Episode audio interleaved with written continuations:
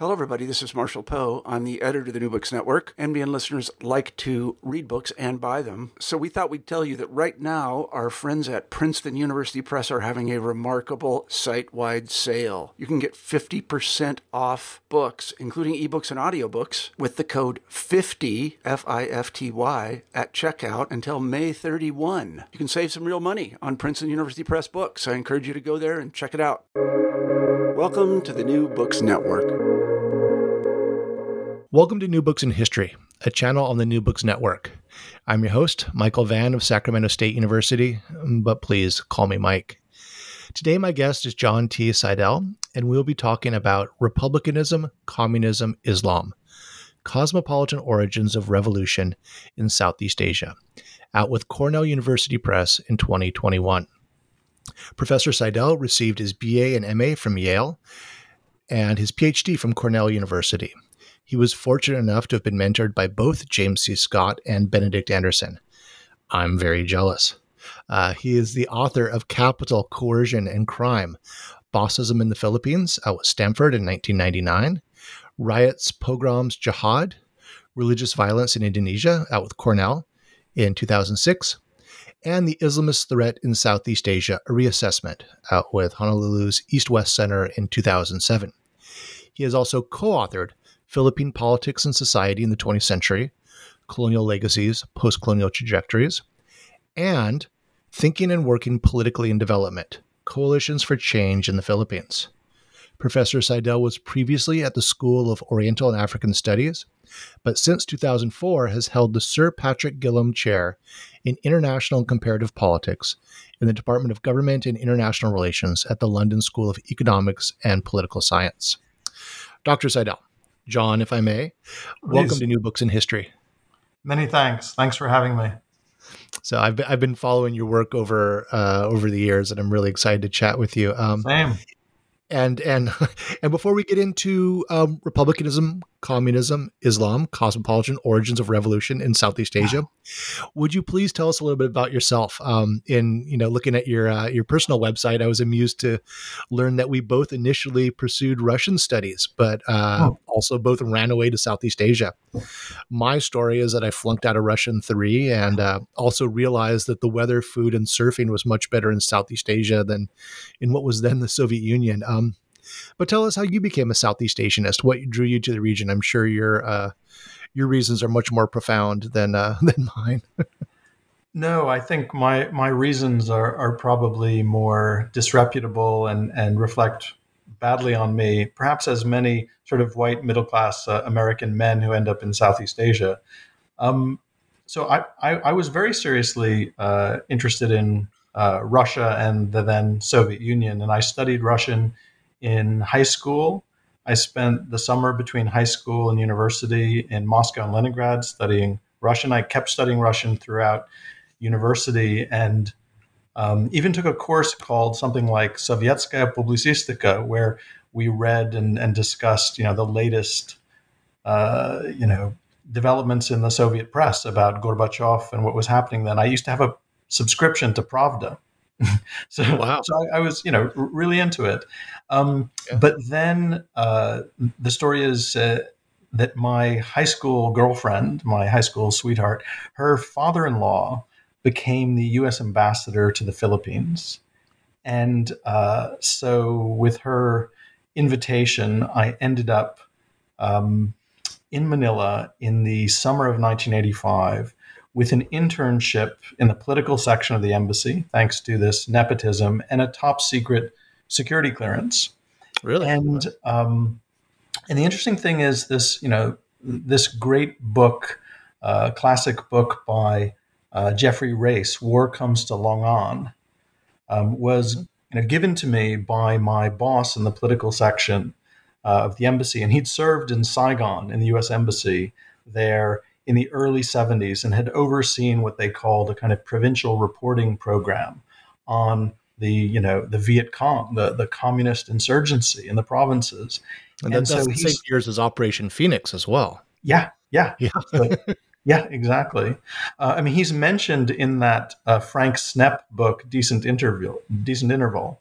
Mm-hmm. This guy. So he's from that era. This guy, and he he had sort of biked and, and driven all around the Philippines, and he took me to different provinces um, and kind of uh, trained me up in terms of how to interview people, and then said, "You're going to write War Comes to Laguna Province, which is a province just south uh, southeast of Manila." Where you know by mid 1985 if you drove in in an embassy car to any little town in this province you'd see the town was splattered with red graffiti that said you know long live the new people's army and you know uh, overthrow the us marcos dictatorship and so forth. And i you know would spend i spent uh, the whole summer you know weeks and weeks trying to get people to talk to me in these little towns in this province and wrote up a report um, on the province. And then I, I came back over. Uh, well, I, I, was in Washington D.C. in the Bureau of Intelligence and Research, and then back in the embassy in 1987. So I spent my summers doing this kind of of kind of junior Cold Warrior, um, you know, sort of intelligence gathering research, and and it was fascinating. Um, and so I found it more interesting than the Soviet Union, even in the era of Gorbachev um, on the eve of its dissolution. dissolution. And right. So, so you're you're, the, you're there in '85. Is the people power kicking people off yet? Powers in February of '86. Right. Right. And then I'm the, I'm in Washington as a kind of junior intelligence analyst in the summer of 1986. Return in 1987, by which time the U.S. Embassy is deeply involved in uh, promoting counterinsurgency and the CIA station is vastly expanded. And my kind of research is now kind of somehow problematically implicated in all of that. And the places I, I travel to during those weeks and those months are likewise, including Davao. Um, so, you know, by the end of this, I think my idea of working for the US government is coming into increasing kind of conflict with perhaps I would like to think my innate sense of morality, um, but also the the influence of people like Jim Scott and you know my my classmates at the time um, who were studying the Philippines and other countries in Southeast Asia. So I decided to become an academic instead and was really still fixated on the Philippines and on local politics in the Philippines. So I ended up doing my PhD research uh, on two provinces in the Philippines, looking at you know how was it that if at the national level the dictatorship under Marcos was overthrown in 1986, that at a local level, sort of mini Marcoses were still mm-hmm. dominating local politics. Mm-hmm. And then, I mean, that's how you got interested in the Philippines. But um, with this book, you're you're really a Southeast Asianist. I mean, you and you've written on Indonesia as well. How did you expand across the archipelago and and, and jump the national boundary between the Philippines to mm. Indonesia? Yeah, that's that's another story. So I was I was in uh, you know I was in a, a, class studying Indonesian, Bahasa Indonesia, as an undergraduate while I, I was um, you know uh, interested in the Philippines because they didn't have Tagalog at Yale, and so I studied Indonesian with uh, a bunch of people, some of whom went on to be famous Indonesianists like Jeff Winters, um, and uh, Jeff Hadler, the late Jeff Hadler. We were classmates there, and so that drew me into you know studying Indonesian politics. Um, we would read articles out of Tempo magazine uh, about you know the Tanjung Priok incident and Benny Murdani and all the sort of latest developments in Indonesian politics, and so I got hooked on that as well. And then uh, in the mid 1990s, after finishing my research in the Philippines and teaching, uh, beginning teaching at the School of Oriental and African Studies, I ended up beginning to travel to East Java and ended up spending a year in Surabaya in 1997, 1998, the final months of the Suharto era, um, looking at what it began to evolve as uh, a pattern of rioting um, that then spread to different parts of the country and then morphed into new forms of religious violence after the fall of Suharto in 1999 and thereafter. And that, and that became riots, pogrom, jihad. Yeah. Yeah. yeah. Um, that's interesting that you were in uh, the Philippines in 85 and there was a big change and then you were in Surabaya in 97 and then there was a big change. yeah, there, there, are there are some people who have have unfounded suspicions about me. But I guess, you know, the, the bigger the bigger picture is is a more narrowly conventional academic picture that I I went to graduate school and even as an undergraduate, you know, studied with a lot of people and learned a lot about Southeast Asia by reading books and sitting in seminars and listening to lectures and got interested in the region as a whole and was taught by great people and you know felt inspired. Yeah and i mean one one of my frustrations with some southeast asian is, and it's it's because of language and because of existing historiography is, that many of us have an interest in the region as a whole, but because of disciplinary sort of boundaries, we get siloed into studying a nation state. And you know, of course, Anthony Reid, Ben Kiernan, there's a whole whole host of great scholars that that do Southeast Asia wide stuff. But most of us really get funneled into um, being a Filipinist or being an Indonesianist or being, you know, uh, Vietnam, Cambodia, Laos, maybe. Um, uh, or actually, I think Thailand, Cambodia, Laos is the uh, is the um, the AAS breakdown. So I really love works like this that uh, transcend these national boundaries and look at the the region as a whole. Um, so th- this book again does this great job of of looking at different uh, different countries and, and, looking at Southeast Asia as a whole. Um, so what's your your elevator pitch for this book? How do you how do you what's your short explanation of what you what you wanted to accomplish? Well, if this is a, a, pitch to make in an elevator with with someone, I hope it's in a tall building with a Southeast Asianist, because the, the, book is written for Southeast Asianists, uh, really, rather than political scientists or people interested in revolutions per se. Um, and I think the book is written with this in mind that uh, Southeast Asian studies, uh, it seems to me, um, is distinctive as a kind of area studies field for two kinds of preoccupations. One is with the kind of authenticity um, or indigeneity of Southeast Asians, that they aren't just, you know, second rate, um, you know, Chinese or Indian or, you know, Catholics or communists, that they're, that all of the different ways of understanding the region that might see it um, as, uh, you know, a, a less um, what's the word uh, complex, sophisticated, um, grand, great civilization as China or India next door um, historically have led the really the Orientalists to say, well, wait a minute, no, this there is something very special that requires very specialist knowledge uh, about the region that is is not just um, a matter of imitation of emulation, and the most obvious example of this would be Clifford Geertz's The Religion of Java. But I think you know much of Southeast Asian history, uh, Southeast Asian studies in general, has that kind of emphasis and that inclination to try and say, oh, there's something genuinely local here that you need to understand and to hold on to that. And the second thing is a pre- preoccupation with nationalism that's understandable in the Cold War era. Uh, and you know, when I came into Southeast Asian studies, you still had, you know, a very recent history of uh, Southeast Asia specialists uh, opposing, uh, resisting the Vietnam War, U.S. Uh, intervention in Indochina, and really politically trying to show American and other audiences that resistance to colonialism and imperialism couldn't simply be dismissed as, you know, communism and uh, fellow travelers, and that there was a kind of you know, powerful uh, nationalist streak in Southeast Asia and among Southeast Asians that animated uh, recent Southeast Asian history.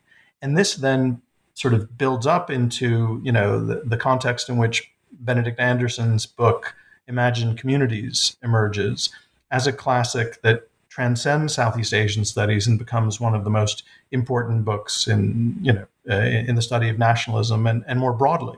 Um, and I think uh, what I'm trying to do in the book is to suggest that um, that perspective that comes out of Southeast Asian studies has, by the turn of the 21st century, been at least challenged or complemented by an alternative kind of perspective.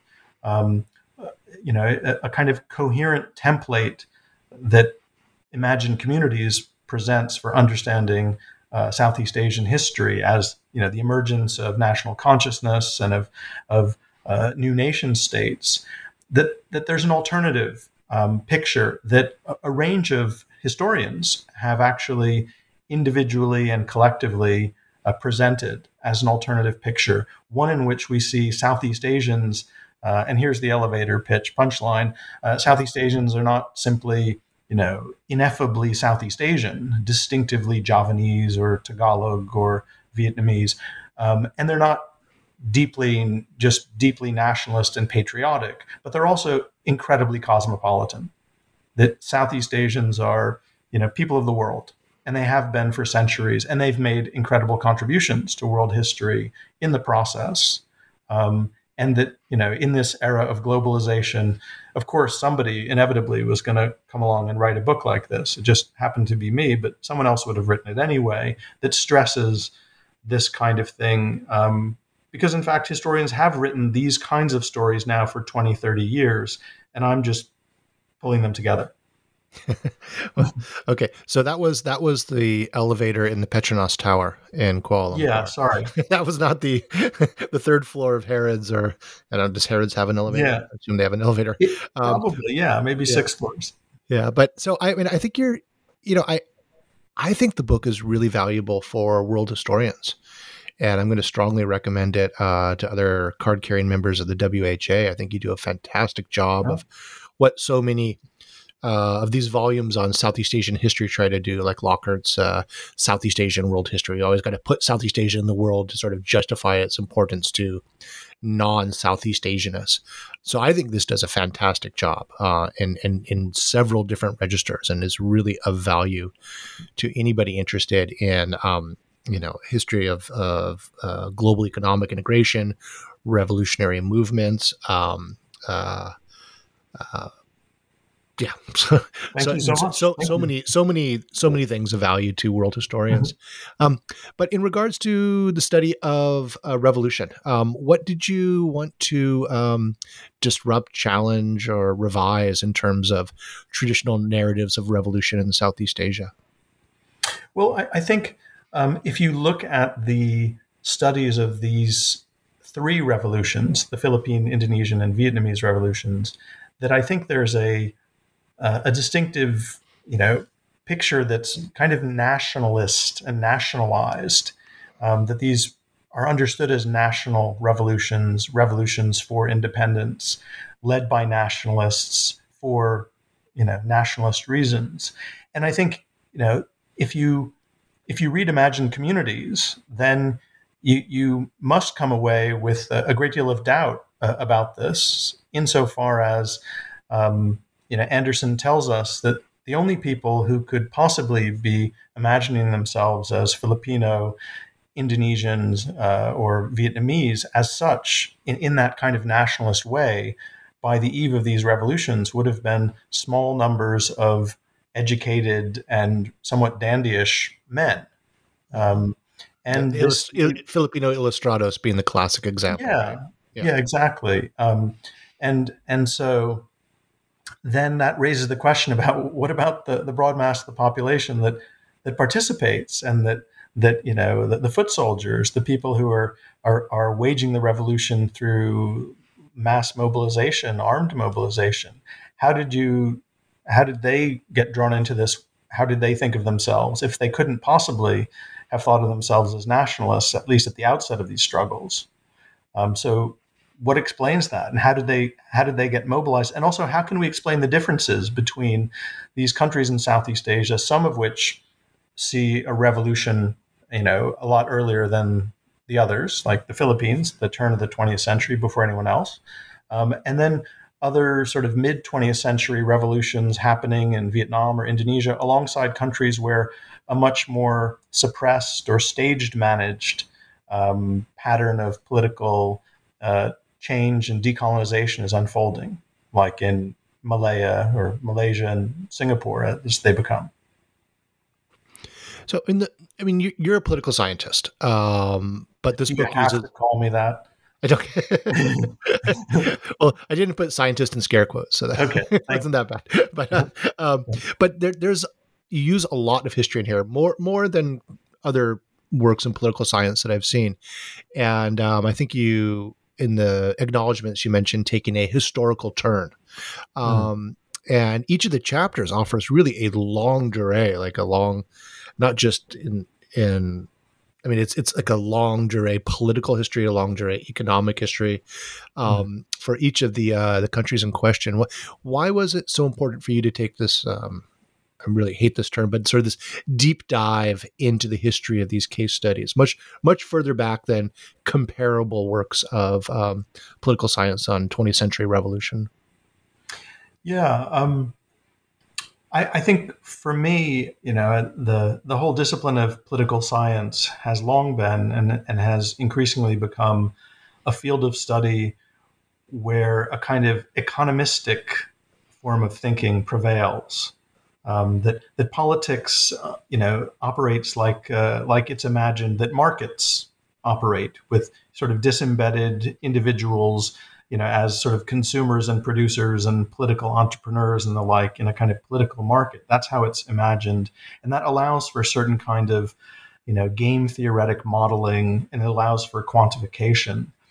But that rests on what you know the, the kind of premise that. Uh, that I would associate with Margaret Thatcher and her, her famous saying that there's no such thing as society. And, and my sense is that uh, there is such a thing as society. And if we look at Southeast Asia, that we should be contextualizing uh, politics, as in other parts of the world, as embedded within societies and societies that are historically constructed, um, rather than cultures. And, and for me, this is perhaps a, a way of thinking about the potential for Southeast Asian studies, a kind of comparative historical sociology of Southeast Asia, in which you see that you know societies are formed, religious institutions, social classes, states are formed in different ways, and that those differences matter. They they shape the parameters of the, the possible for politics. Um, in different ways so that you know indonesian politics and philippine politics are different in ways that you can only understand if you have that contextualization. So for me that kind of um, you know that deep dive um, you know it, it, it goes back to perhaps studying barrington moore and other comparative historical sociologists as an undergraduate and and being much more intrigued by impressed by interested in that kind of comparative politics form of political science than anything more pseudoscientific uh, along the, the lines of the discipline of economics, which is now prevailing, especially where I teach at the London School of Economics and Data Science. I mean, political science. Sorry. yeah. yeah, I appreciate that. Um, that uh, shout out to Barrington Moore. I remember as an undergraduate in uh, political science classes going, oh, this is the kind of political science I like, and and again that sort of economistic or or quantifiable uh, uh, strand of political science. I, I, I I read a lot of political science, you know, trying to keep up with Southeast Asian studies, and you know I can I, I read the case study and then sort of flip through the uh, uh, that section of the book. Um, mm-hmm. But this this I really really appreciated, and um, I thought that your analysis was so nicely interwoven with the the narrative account. It wasn't like you were just presenting the data set and here's your analysis. So I thought it was a real triumph there. Um, so the book looks at three revolutions: the Filipino, Indonesian, and Vietnamese. Um, as a whole, what, what what is the overall significance of the Southeast Asian revolutionary tradition or traditions to the larger world? I think you say something to the effect, I don't have the exact quote here, but this is one of the most important regions in the world to the history of modern revolutions. I, yeah, I, I, say that, and, and I think that there's there's some there's some evidence for that in, in, in the following ways. So, it, it, but it's not because there's a single kind of revolution. Mm-hmm. Um, it's in the variety that we see in these three revolutions. So if you look at the Philippine Revolution at the turn of the 20th century, it has shades of the American revolutions, both North and South American revolutions of the late 18th, early 19th centuries, and also some shades of the kind of 1848 style revolutions, um, you know, and, and the sort of back and forth moments that you find uh, earlier and later in French 19th century history. And, and so that's a, a, a distinctive mode of doing revolution that's there kind of on on the eve of what uh, who's the sociologist um, at UNC Chapel Hill. Um, I'm blanking on his name. That who writes this book about democratic revolutions in the early 20th century? These kind of republican revolutions that you see in Iran. Um, you know, you see in uh, the Qing dynasty in China. You see in, in Russia with its distinctive outcome and so forth. Um, so you know, I think there's that, um, and it it is of great inspiration to Chinese intellectuals. So the Philippine Revolution, the, the historian Rebecca Karl has shown, was of great interest to Kang Youwei and Yang Liang Qichao and other people like that. Yeah, and, and that makes me think of um, uh, Nicole CuUnjieng Aboitiz's recent book, um, Asian Place Filipino Nation, about the Philippine Revolution and the uh, the way in which uh, Chinese intellectuals and revolutionaries really were inspired by the Philippine example. But um, yeah, she she has a that's a great book that I I, I wish I had read or or knew what she was up to as I was you know finishing mine. Um, uh, and you know she shows various kinds of uh, linkages and connections across uh, East Asia that I um, you know, am ignoring or overshadowing or, or was, you know, in various ways ignorant of uh, as I was writing. So her, her, it, her book it, really it, it, work, it works with what you're talking mm. about, and I think really bounce off. And and listeners, by the way, uh, little self promotion here. Go into the back catalog of new books in history, and there's a I did a podcast interview with um, with Nicole on Asian Place Filipino Nation. But I'm sorry, continue. Yeah, great book, great book. I recommend it highly. Um, so the Philippine Revolution has that significance for Chinese intellectuals, um, and it also, you know, draws the United States into uh, Asia in ways that have, you know, really world historical consequences. If you think of, um, you know, American empire in Asia, uh, if you think about World War II and so forth, uh, I think that's, you know, that's significance, the, the, the, coincidence of, of the, the revolution with uh, the end of Spain's empire um, in Cuba and then in the Philippines. Uh, and then the Indonesian revolution, it seems to me, is uh, in a way of a piece with a, a whole set of struggles that you find across Asia, Africa, and the Middle East, more or less simultaneously, that that Robert Malley calls third worldist, and that we see um, you know, sort of gathered together uh, for better and for worse in Bandung in 1955. That kind of third worldist and non-aligned movement style of, you know, kind of loosely, avowedly anti-imperialist, anti-colonial uh, revolutions that involve uh, a measure of mass mobilization, but are perhaps messier. Uh, and, and, less monolithically organized than, say, the Vietnamese Revolution um, and that have their own distinctive features and problems and pathologies that Robert Malley's book, The Call from Algiers, uh, talks about uh, in, in, ways that are insightful if problematic. And then lastly, the Vietnamese Revolution, you know, I think is of world historical significance um, as a, you know, not only as a communist party led uh, armed guerrilla struggle uh, that then draws the United States into its infamous uh, forms of intervention in Indochina with all sorts of consequences in American history and for world history. But also, if, if you take the, the Battle of Dien Bien Phu and then eventually the, the North Vietnamese invasion of South Vietnam in 1975, we can see that there's, there's a conventional um, element of, of warfare. There's no exact equivalent to Dien Bien Phu that we see in other anti colonial struggles, in, in other um, other such revolutions that, that I think is distinctive uh, and and in some ways sets Vietnam apart. But you know, when Che Guevara, in, in term in, in terms of a, a, massive military success, you mean, or, in terms of a kind of set piece battle, right? right. You know that, that, you don't really see in you know Algeria or you know any other such struggle. Um, But uh, you know, when Che Guevara in 1965 says, you know, we're going to give you one, two, three, you know, many Vietnams, everyone knows what he means. And you know, Vietnam is a country, of course, but you know, he's alluding to it as a, a revolution that that has that kind of, you know, you know, knock it to him kind of you know success story quality to it as far as you know a certain kind of anti-imperialism and and and one led by communist parties and other revolutionary socialists so in these three very distinctive ways i think you, you could make a case for southeast asian revolutions as as at least uh, exemplifying different forms of revolution on the eve of and throughout the 20th century uh, but also leaving in their wake a, a whole set of major world historical uh, kinds of contributions um, with and consequences. And then, as your book shows, there's all these incredible connections, um, people, organizations, ideas. I mean, just like that was, you know, a main contribution of the book. And, and in your analysis, you you say that when you talk about these revolutions, you want to denationalize internationalize and transnationalize um, these uh, these case studies. So, what what do you mean by each of these terms, and what are, what are the distinctions between denationalize, internationalize, and transnationalize?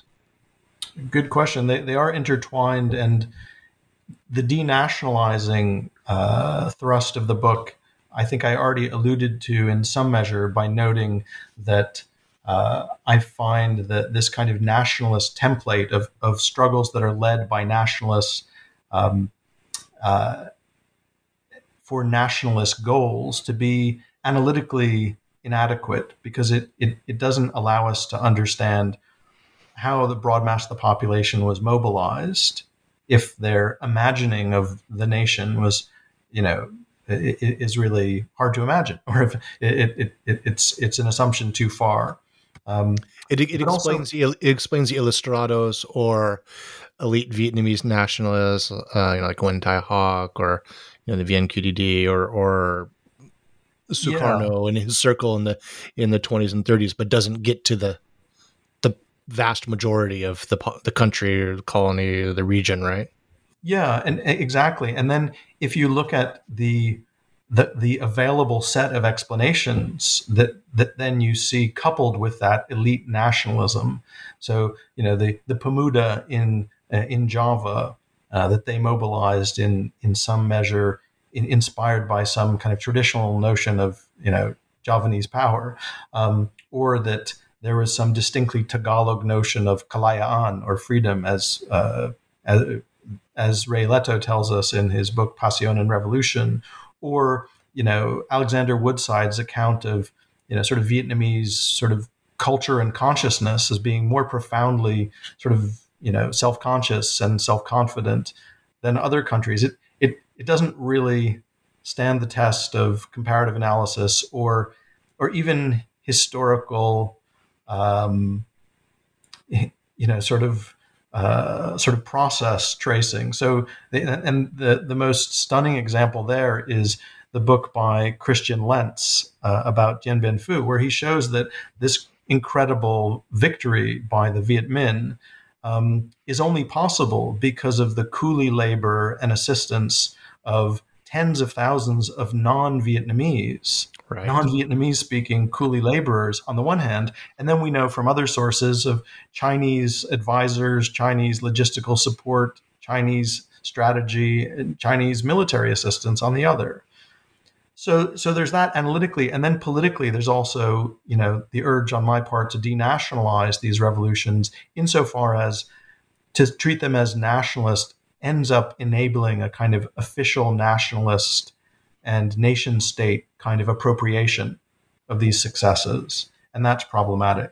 The, the book internationalizes. It, it, it, it's the, the, the post colonial states create these teleological narratives, right? That um, that remove a lot of the also rans and the and the important side currents. I mean, I, I think um, uh, Hue-Tam Ho Tai does this really well in her book on radicalisms in the radicalism and the origin of the Vietnamese Revolution, yeah. like in the 20s and 30s, yeah. like people that are, are, are written out of the official history coming out of Hanoi but were definitely part of this uh, intellectual and political ferment in that time period.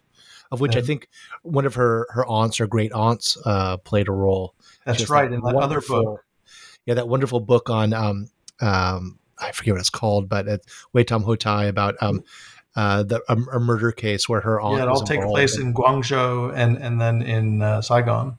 Yeah, yeah, yeah, yeah, I mean, it's just it's it's really it's really resonates with your story. But I'm I'm yeah. sorry to interrupt. Yeah. So so denationalize, um, internationalize. It, it, the book internationalizes these revolutions in in insofar as it situates the moments, the conjunctures in which uh, these revolutions unfold um, against the backdrop of uh, various international conflicts, world wars, and so forth. Uh, most obviously, World War II, with all of its complex consequences that vary very significantly between Vietnam and Indonesia. Um, in the case of the Philippines, there's uh, the Cuban Revolution, um, but there are a whole set of other international conflicts and forms of, of you know inter-imperialist competition um, that are also there in the background.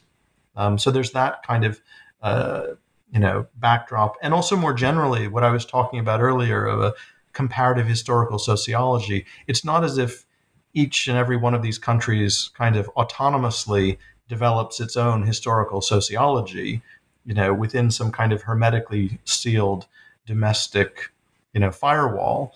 Um, but instead, these societies that emerge, these social formations that are already emerging in the early modern era, if not earlier, they're created through long distance trade and war and, and interaction that is, you know, is international, if, if that's the right word.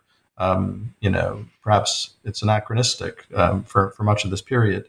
And then transnational or transnationalizing these revolutions by showing how solidarity networks um, and broader kinds of mobilizational and discursive uh, linkages and infrastructures and um, blueprints um, for making revolution were crucial. You know, the Freemasons, in, in the case of the, the Philippine Revolution, um, clearly the Communist uh, International, the Comintern, uh, and various um, you know elements of that in the case of Vietnam and in Indonesia, but also uh, Islam um, in in the case of uh, Indonesia. These are all you know transnational dimensions of these revolutions um, that are, that are crucial.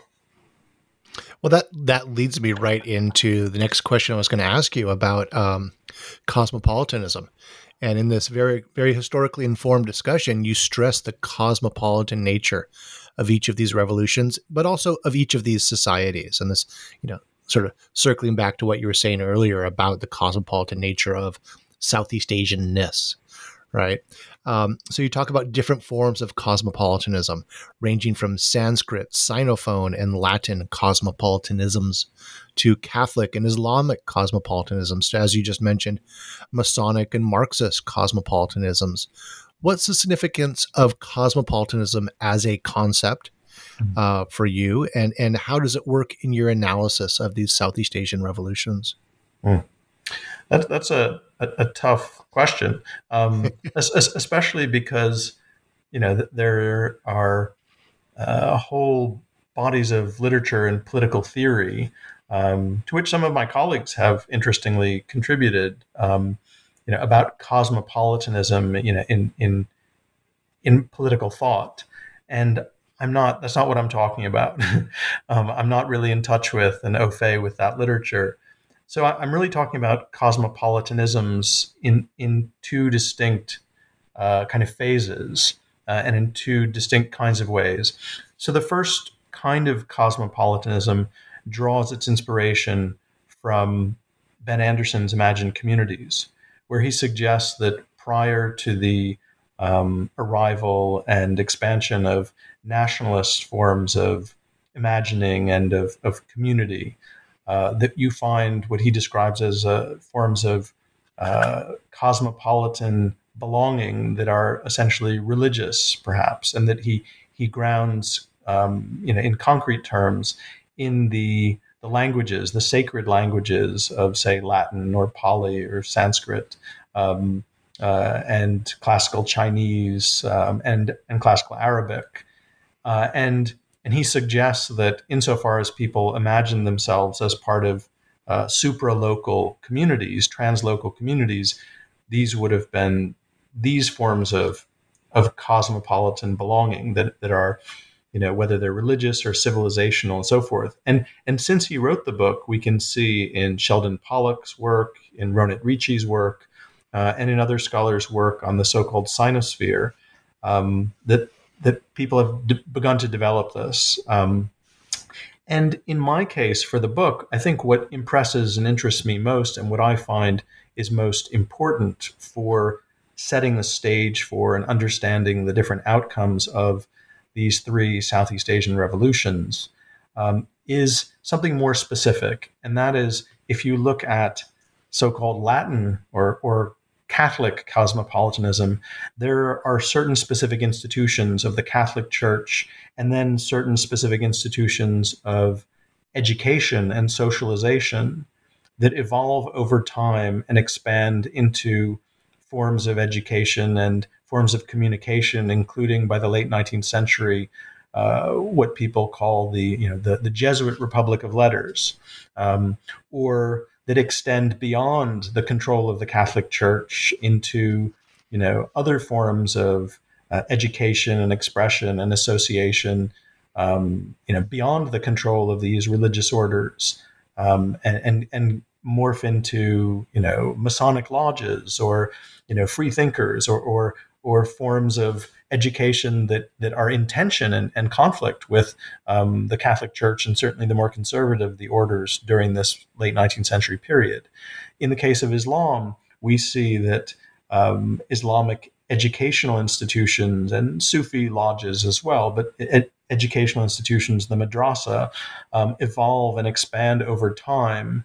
And then by the turn of the 20th century, morph into you know new forms of uh, modernist and reformist experiments uh, in terms of Islamic education, and that these uh, these forms of education and socialization are likewise very significant in terms of uh, the infrastructure they provide for organizing and mobilizing in the Indonesian Revolution and before then in terms of educational and associational activity and translocal linkages. And then finally, in the case of Vietnam, we can see that the inheritance of uh, a system of sort of classical, you know, so-called Confucian um, education um, in you know classical Chinese philosophy and literature that is passed on over the generations and has a complex history uh, that that that uh, that that uh, system is then abolished um, by the you know by certainly by the second decade of the 20th century, and the elimination of that um, infrastructure for of cosmopolitan you know scholastic endeavor and, and, socialization and identification the elimination of that eliminates a kind of conservative and also distinctly patriarchal bulwark against something else that then you know in terms of available infrastructure and um, organizational tools does not have the same sort of counterweight or countervailing power that the Indonesian communists find uh, during the Revolution in the form of Islamic schools, Islamic leadership, Islamic discourse, Islamic associations, and so forth. There's nothing like that thick on the ground as of 1945 in Vietnam as a kind of counterweight for communist organizing because of you know what what you you don't have anymore and there's nothing in terms of uh, so-called traditional Vietnamese religion th- that would also have that ecclesiastical or institutional form either to, to counter, uh, you know, a, a, an infrastructure for making revolution that's grounded in revolutionary socialism, Leninism. And and of course, Marxism is also an attack on the the olds, right? So that that historic form of uh, Sinitic Confucian, whatever you want to call it, cosmopolitanism, that's yeah. in the crosshairs of the young Marxist revolutionaries, or yeah. maybe middle-aged Marxist revolutionaries at that point. And, and just so I, I, don't lose my train of thought, because mm. I, I, said there were two things, and, I, and I'm so, so the second thing is that by the, the late 19th century, the deepening integration of Southeast Asia into the world economy makes for this incredibly cosmopolitan public sphere by the turn of the 20th century in all of these port cities and you know in their hinterlands the market towns. And we see this in in terms of the the mix of different kinds of people who are there.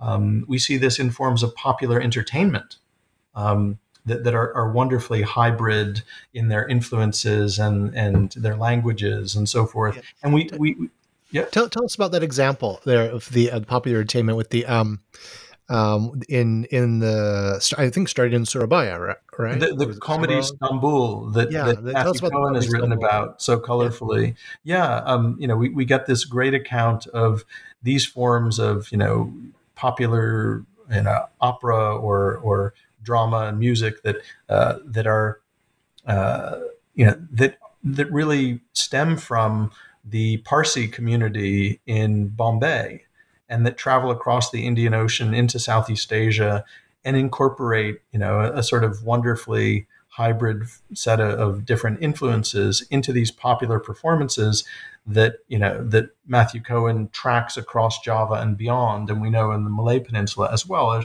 really attracting growing audiences by the, the turn of the 20th century.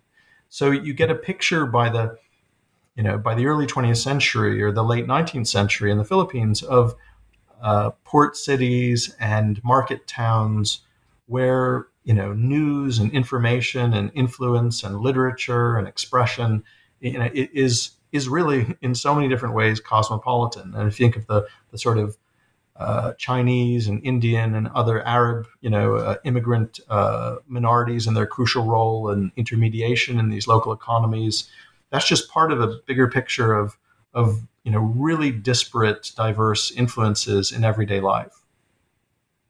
Yeah, I was I was going to ask you about the um, the uh, the deep economic history you offer and the way in which these these uh, societies are drawn into different forms of global economic systems. But I think you touched on it there. But in, I just want to tell the listeners, like this is this was a real pleasure for me in reading this book. Um, you know, as a card carrying member of the World History Association, I just I just love this stuff um, because it's it's not just this you know this you know, I, I, teach this sort of dry economic history of global exchange and so forth and, and, and, increasing global connections.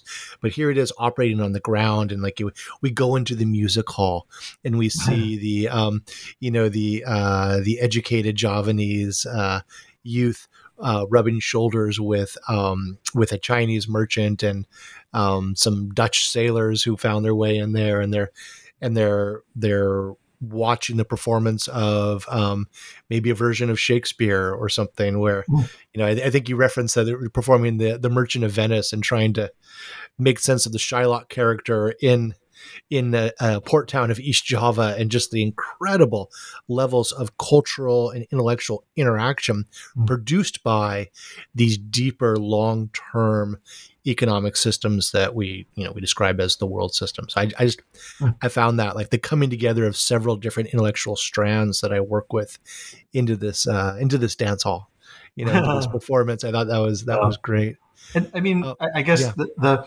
part of the reason for me to dwell on that is is to note that that kind of public sphere, that emergence of a, different kinds of modernity in, in all their hybrid cosmopolitan forms, that there's a great deal of um, open endedness about where this might go. Um, and you see against the backdrop of, of, of these emerging forms of uh, modernity and uh, sort of modern public sphere and sort of all this these forms of popular expression, entertainment, and consciousness, you do see new forms of cosmopolitan, if that's the right word, uh, better than transnational. It's anachronistic, you know, forms of mobilization and and uh, association and new forms of associational activity and politics that are linked you know, across the oceans that are transoceanic or transcontinental in their linkages and in their sources of inspiration and uh, and so forth. Um, yeah, absolutely. And then and then in the book you tie that to these larger economic structures such as development of plantations, connections mm. to uh, global shipping and trade, um, and the way you wove all that together, I just found so incredibly useful. And again, I'm going to be I'm going to be flogging this book to my fellow world historians, saying this is this is one that you should read that really puts uh, Southeast Asia uh, on uh, in into these conversations that we're having. Um, you have a really interesting um, literary device. Um, you start each of the case studies not in the country in question, but far away. indeed, rather far away in some uh, times. Uh, you start talking about the Philippines from the perspective of a small Czech town.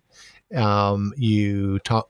Uh, your story of Indonesia begins in Baku, um, in the Russian Empire of all places. Um, the Vietnam section begins in southern China, but then in the space of a paragraph or two, I think you take us to West Africa.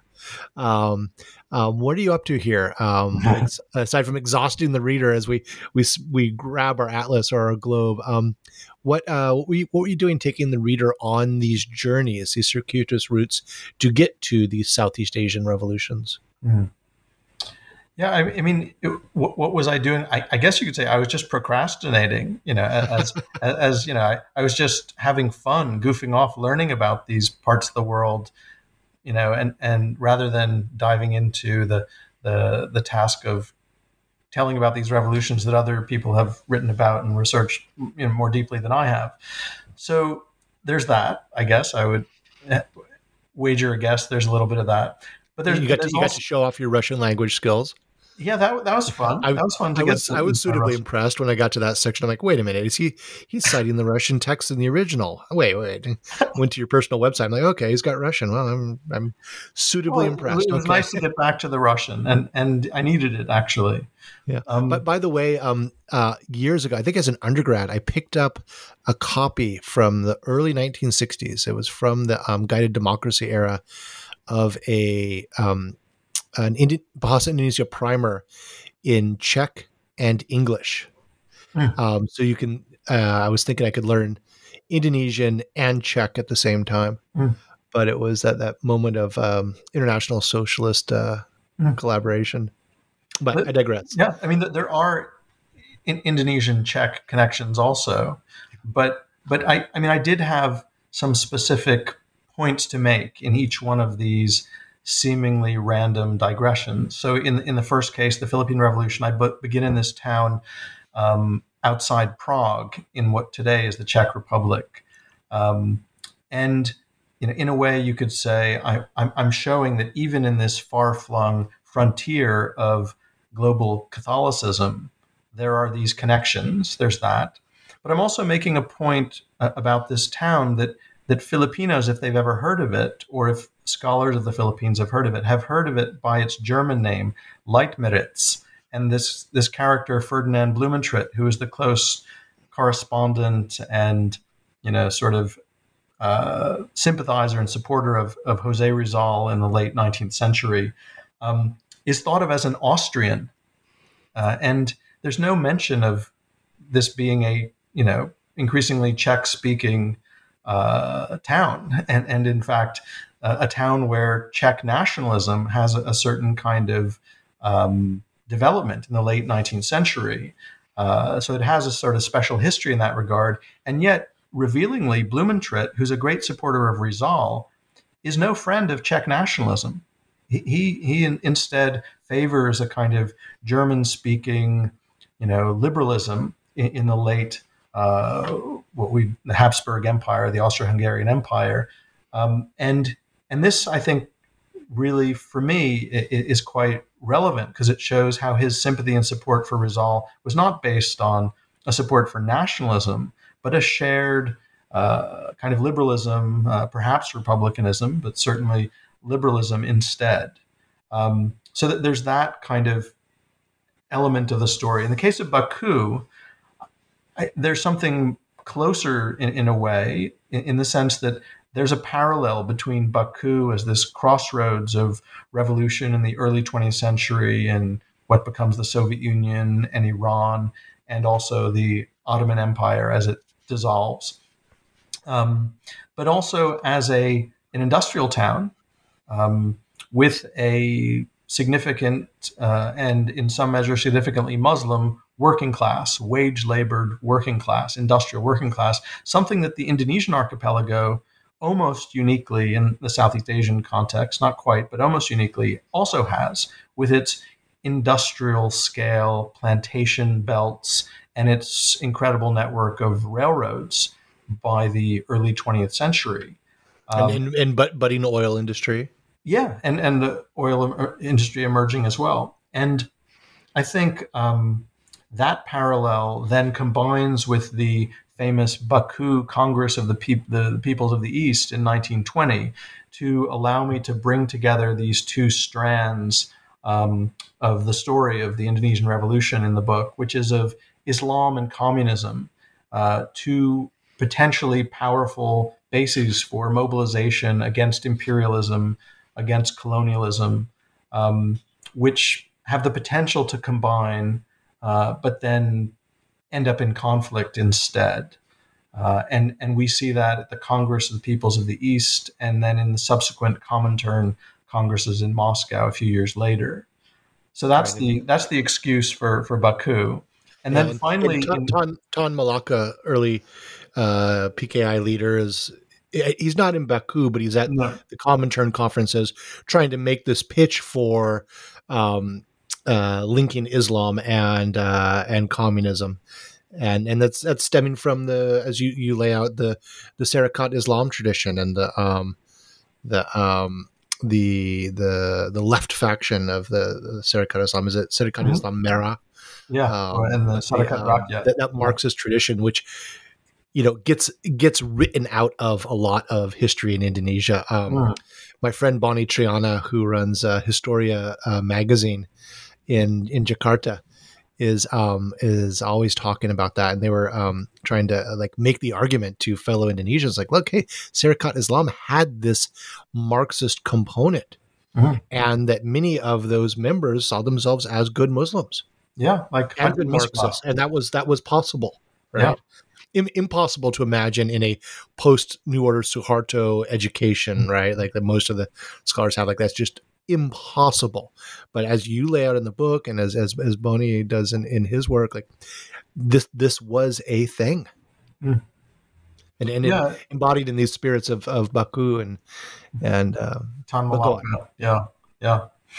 Um, so that's Baku, and then lastly in the Vietnamese chapter, and and to link back to your your point about the world economy, um, you know, it, it, it's the case that I, the book, among other things, tries to show how the the process of integration of these different parts of Southeast Asia and the world economy does not unfold through simple uh, dyadic colonial sort of pulls to the metropolitan community, but how, in fact, um, the sources of investment uh, and the linkages of trade go in all sorts of other directions as well. So, in the case of Vietnam, your uh, what you see is that the the the Vietnamese and Indo-Chinese economy is closely linked with that of southern China, and in particular uh, Guangdong and Guangzhou.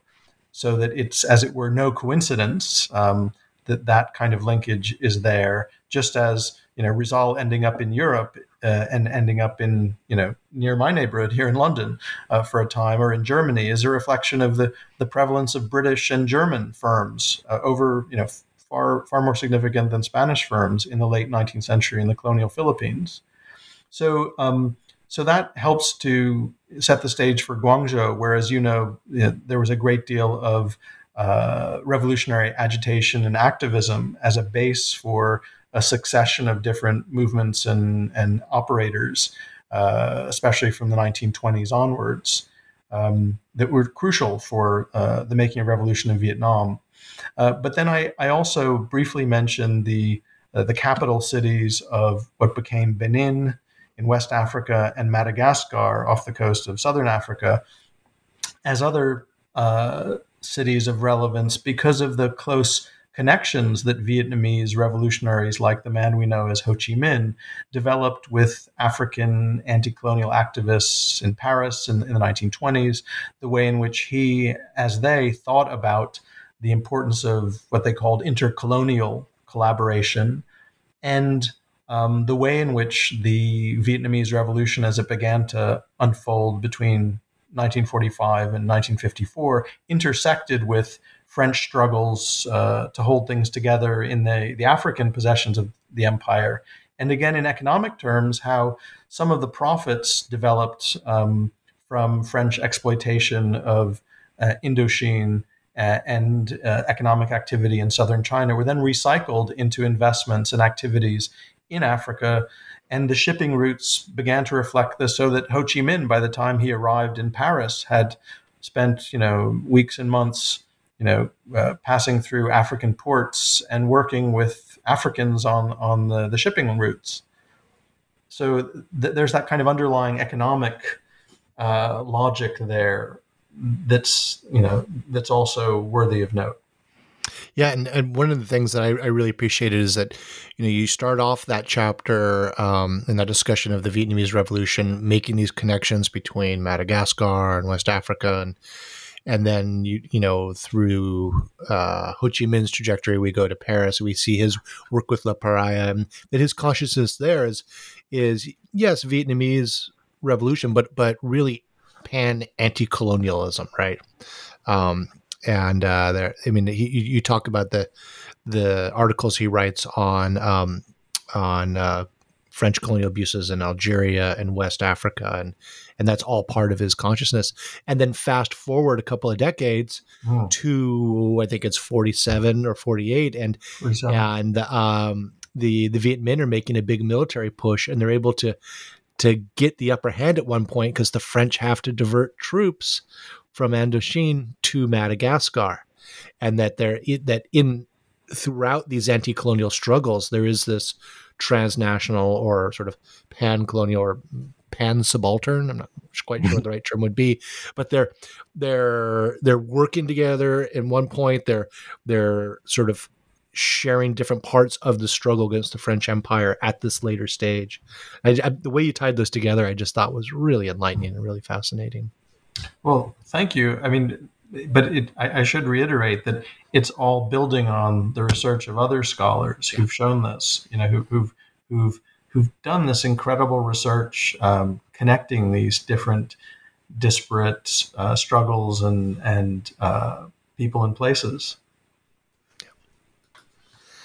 So, so speaking of the end of revolutions, um, one thing I noticed is that um, you're you sort of stop around the point of uh, formal political independence for Indonesia or Vietnam, or with the establishment of American rule in the Philippines. But these revolutions carry on. Um, Sukarno famously spoke of uh, Revolusi Belum, the, the unfinished revolution. Um, and the Vietnamese communists took uh, their country through a series of revolutionary turns in the 60s and 70s and into the 1980s. Um, um, and then, you know, famously, Zhou Enlai uh, is supposedly quipped to Nixon that he would have an opinion on the French Revolution once it was over. Um, sadly, he it, it, appears he was talking about 1968, oh. not 1789. But you know, sometimes the story is better than the the actual uh, the actual facts. But yeah, I prefer I, the I, apocryphal story. Yeah, yeah. But um, I, I guess what I'm getting at here is like you know how how do we say a revolution is over? And and what was you know what went into your decision making on on when to sort of stop your analysis? Mm.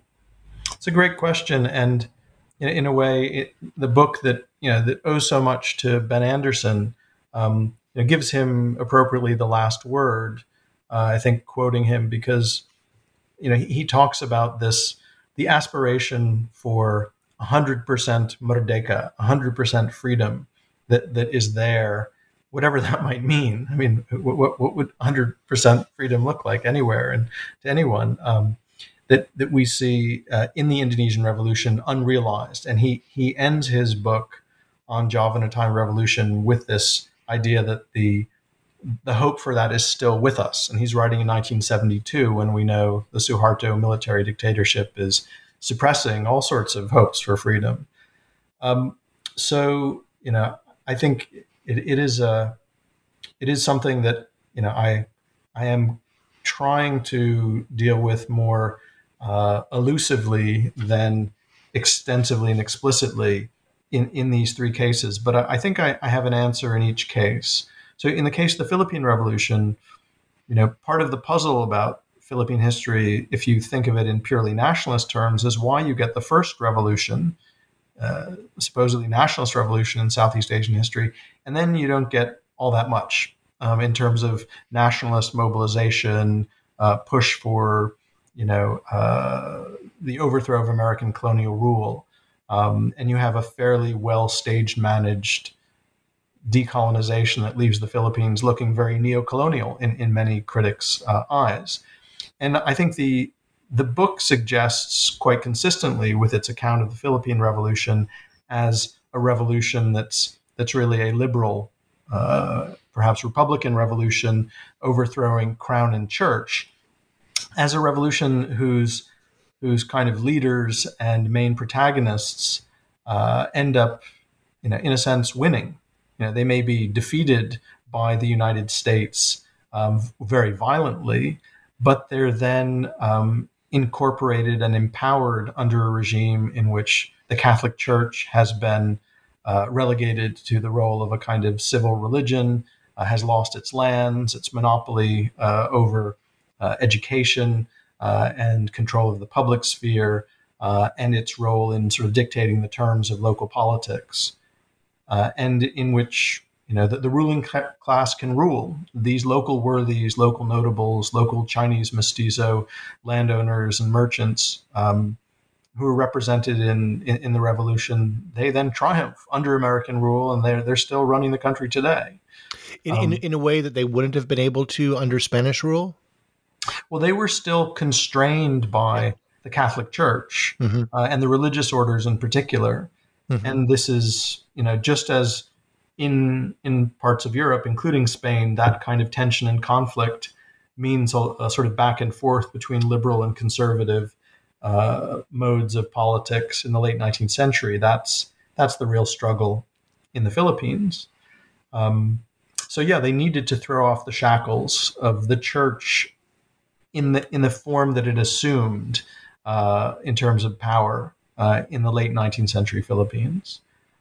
In the case of Indonesia, I think um, you know th- that slogan of Sukarno's "Nasakom," uh, in which nationalism, agama or religion, and communism were conveniently united under his leadership. Um, that in, in a sense, captures what he then tries to hold together and impose um, following independence. But what we see is the, you know, in a way, the extinguishing of the emancipatory energies and mobilizational potential for these forms of politics that were so diverse and mobilized, and in some localities, very revolutionary.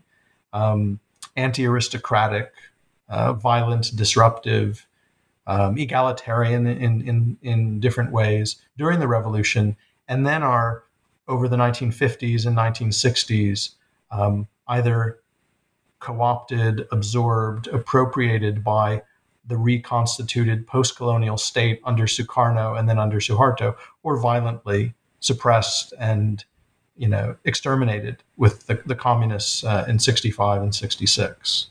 And, and so, it's not just the communists that are slaughtered, it's non communist union organizers, feminist groups, intellectuals, artists on the wrong side. Um, sure.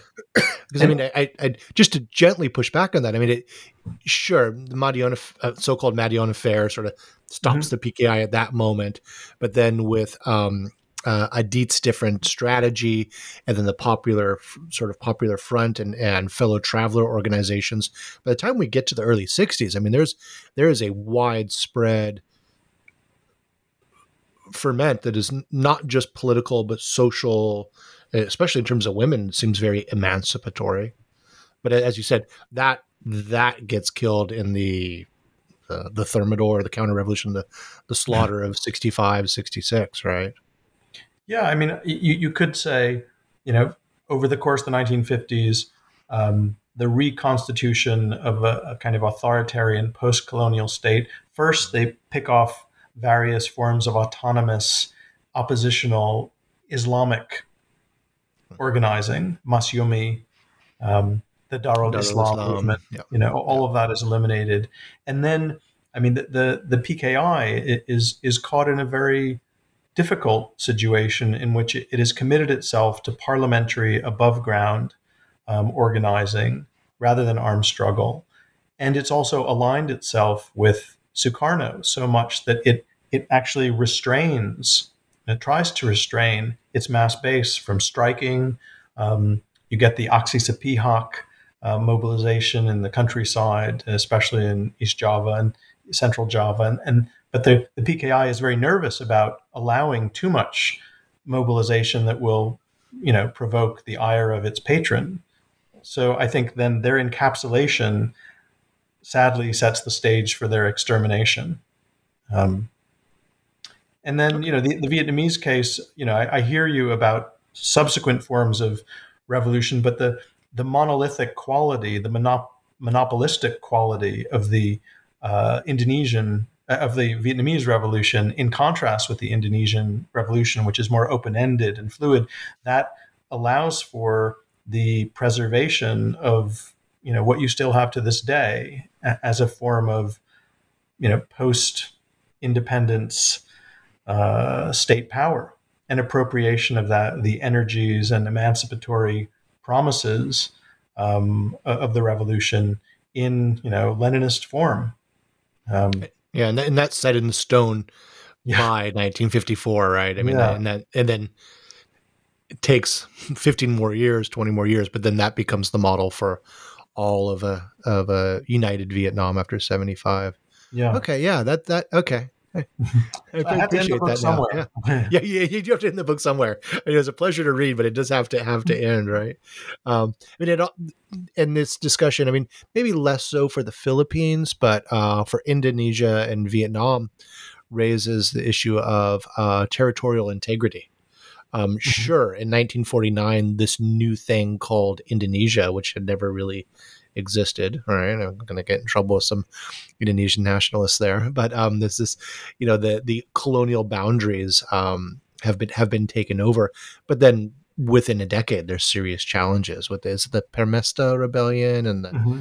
tide with Darul Islam. Um, mm-hmm and in in the United States not helping matters at all, uh, right. encouraging um, right um, yeah regional rebellion for for Cold War purposes, mm. um, and then in Vietnam also having this issue of um, sure the French are gone in '54, but they haven't achieved the goal of national uh, mm. uh, uh, integration.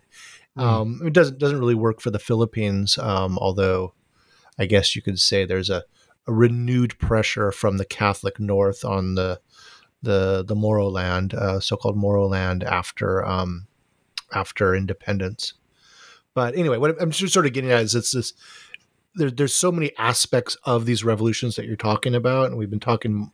Uh, we have, not really talked about this this whole notion of what is the land that makes the nation, mm. and that still still is worked out after 49 in Indonesia, after 54 in Vietnam, and uh, I, I, yeah, I'll, I'll, throw it out there after 46 in the Philippines with um, the ongoing uh, issues in the Moro land. But yeah, I, I mean, I, I think that in terms of those sorts of issues, you know, Imagined Communities has been proven, you know, so right in terms of, yeah, yeah. you know, in, in, terms of telling us how and why um, a commitment to a, uh, you know, what turns out to be a, a pretty stable, successful, bounded map of a nation state, you know, persists um, in the face of some resistance and resentment, and with some wrinkles, to be sure. To this day, I think you know my account is more within that frame. You know, the unrecognized, what you call the also rans. You know, to show that in the Indonesian Revolution, that Islam and communism are not thwarting revolution; they're it. I mean, if you didn't have Islam and communism as bedrocks of revolutionary mobilization, the revolution wouldn't have succeeded. Um, and, and, so it's it's within that frame that Anderson sets for us that and the puzzle that he successfully answers that the book is trying to to kind of show you know what remaining puzzles that he he raises um, you know we might understand in a in a frame beyond that nationalist template that he's left us. Right, right, and also I'd throw a shout out to um, uh, Anderson's um, Under Three Flags. Right. Um, yeah, absolutely. Which, um, in in some ways, I, I, I thought of more while reading your book, um, and uh, his his his look at international uh, anarchism and, and Jose Rizal and so forth. Mm-hmm. Mm-hmm. Um, so this is fabulous, but you know, revolutions and podcasts do have to come to a, an end at some point. um, and you've been really generous with your time. But I've got I got just two more questions for you. Um, first, can you suggest two books to the listeners um, um, that that we should rush out and, and check out? Sure. In addition to Imagined Communities and Under Three Flags. yeah, yeah. I mean, there, are yeah, there's so many great books that I read in the making of this book um, that are there. So you'll you'll see them in the footnotes uh, after you've you've all bought the your, your footnotes were wonderful too. I mean, they were, and it, it was fun seeing a lot of friends. But I mean, it just the level of research there was just fantastic. But. Well, thank you. I mean, I was just grateful to Cornell University Press for allowing me to keep them as footnotes so people could see who I'm drawing on. Because mm-hmm. otherwise, I would have had to fill the, the text with, you know, the names of every historian who I'm borrowing from. Yeah. So it's great that it's right there so you can see who, who, who deserves the credit for the research. In, in terms of books that people interested in my book might, in different ways, be interested in, the two books that come to mind are uh, recent uh, books published by Columbia University Press.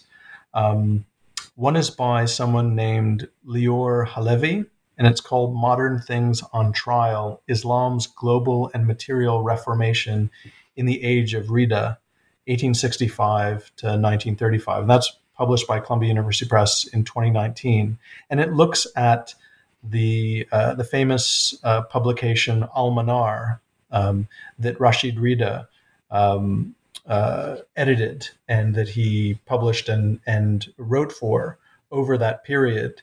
Um, and it, it, shows two things. One, that uh, he didn't do it himself without um, the spur of a readership that uh, stretched as far as Java and uh, and as far south to the you know the Cape of Good Hope, um, in terms of Muslim readers who wrote in and, and posed questions and asked for guidance and and and the, the sort of call and response was the making of the journal. So it shows the kind of co-creation of the journal, not just by this one famous uh, Muslim, uh, Islamic, or even Islamist intellectual, but by a, a sort of you know globe-spanning uh, Muslim audience. But it also shows the the way in which um, the kinds of things that preoccupied people at, at this at this period in history as uh, the world economy was beginning to draw them into new kinds of problems and questions and dilemmas like toilet paper. Is toilet paper halal? Um, you know or what about the gramophone? And and these sorts of debates and discussions about uh, what to make of you know modernity in different forms uh, is you know is is really interestingly discussed in the book, um, as it was by Rida and and the, the, people who wrote into him. Great. And so that's one book I would really recommend. I, I, that was really eye opening in, in, all sorts of ways uh, that I could rant on about. And then the other book that I read more recently. Um, that has a very a different uh, element of my book in in uh, in in its kind of um, inflection is Peter Hamilton's book, Made in Hong Kong Trans Pacific Networks and a New History of Globalization, that was published last year, 2020, by Columbia University Press. And that talks about uh, this kind of generation of business uh, men and, women in Hong Kong, um, who many of whom had, you know, moved to Hong Kong from a certain part of China um, in and around Shanghai in particular, developed certain kinds of businesses, developed certain kinds of educational and religious affiliations and linkages to the United States in particular, and then in due course used these sorts of connections and these these sorts of forms of what we say social, cultural, intellectual capital, not only to make for business and social success in Hong Kong, but then to play a crucial role in uh, the the key moments in the the 80s, 90s, even earlier, but really the 80s and 90s that drew the People's Republic of China into the world economy through Hong Kong's intermediation and through their roles. And that, that was a, a great book. Um, so, so these two books, I think, in different ways, are uh, are linked to mine in terms of diverse interests, but they're also just great books. You know, they're amazing. Yeah, good. Um, and finally, uh, what are you working on now, and what can we hope to see from you next? Um, well, I'm, I'm uh, you know, I've been doing lots of different things over the, the many years that I was working and not working on this book. and so the other projects I have are, you know, equally sort of far flung, disparate, and, and perhaps some might think uh, dilettantish. So, you know, sort of late in life, I've developed a sort of quirky interest in the politics of transport and transport mm. infrastructure. Mm-hmm. Yeah, yeah, someone who who never played with trains as a boy or, you know, ran in fast cars as a young man. Um, in the Philippine context, uh, I've gotten very interested in all sorts of different kind of political and economic uh, policy issues and and problems associated not only with traffic and congestion, but with the uh, the wealth and power um, that is associated with you know, with airports, with uh, highways, with uh, the embryonic train lines, and even subway that's being built, and with different forms of transport um, around which all sorts of economic and political activity is organized. And I, have also been inspired by a, a set of uh, sort of urban transport reform advocates who I've come to know and, and work with and, and and I think what they're doing is very interesting and exciting. So so I'm just intrigued by all sorts of very um, you know seemingly you know, either mundane or obscure details about motorcycle taxis and jeepneys and choices about airport terminals and you know, all sorts of things like that that that I, I've suddenly found interesting and I'm am I've written a little bit about and I'm have the workings of a book um, to come on that. Very different from this one. And then the other thing that's related to this book um, is a book about Islam in, in, world politics, and the title something like the the making, unmaking, and remaking of Islam in world politics that begins in the late 19th century and carries up into the early 21st century, based on a course I've been teaching at the LSE since 2005 that sort of shows these these sort of cycles, the kind of rise and fall of Islam as a discursive and mobilizational force in world politics in the late 19th uh, and early 20th century, then subsides and then reemerges by the 1970s, 1980s after the Islamic Revolution in Iran, and again now seems to be subsiding. These two sort of, you know, rises and falls of Islam as a force in world politics, uh, exaggerated, misunderstood, demonized, and used for Islamophobic purposes, but still important in its consequences. Um, and uh, I'd like to spell that out in a book length study. Great. So those well, are the those, two big things to, to yeah. Those sound like both sound like great projects, and I look forward to seeing those. Well, so, uh, I'll spend a long time working on them and have a lot of fun, and hopefully, I'll finish at least one of them eventually. um, so, um, thank you so much for chatting with me. Uh, I've really enjoyed My pleasure. this thanks for having me. It's been a real treat. Uh, nice to uh, speak with you and uh, to finally meet you after all this time. So this has been a conversation with John T. Sidel of the, uh, the, the London School of Economics and Political Science about republicanism, communism, Islam, cosmopolitan origins of revolution in Southeast Asia, out with Cornell University Press in 2021. I'm your host, Michael Vann of Sacramento State University, and this has been an episode of New Books in History, a channel on the New Books Network. Thank you for listening.